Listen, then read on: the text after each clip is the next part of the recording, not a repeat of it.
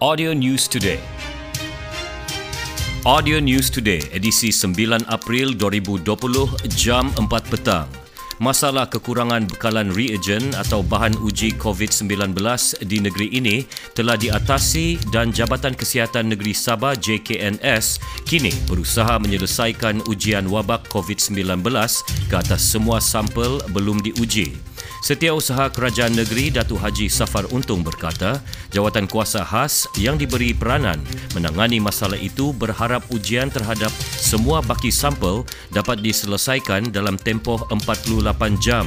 Datuk Safar berkata demikian kepada pemberita selepas merasmikan majlis penyerahan sumbangan bekalan perubatan kepada Kerajaan Negeri Sabah di Pusat Pentadbiran Negeri Sabah, Kota Kinabalu.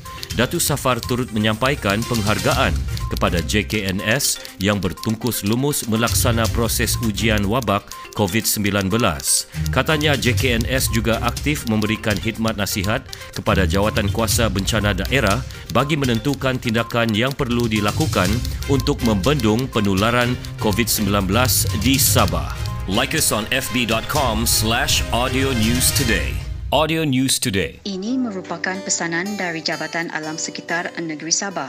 Orang ramai adalah dilarang melakukan pembakaran terbuka bagi mengelakkan anda dikenakan kompaun maksimum RM2,000 atau denda RM500,000 atau penjara 5 tahun atau kedua-duanya sekali.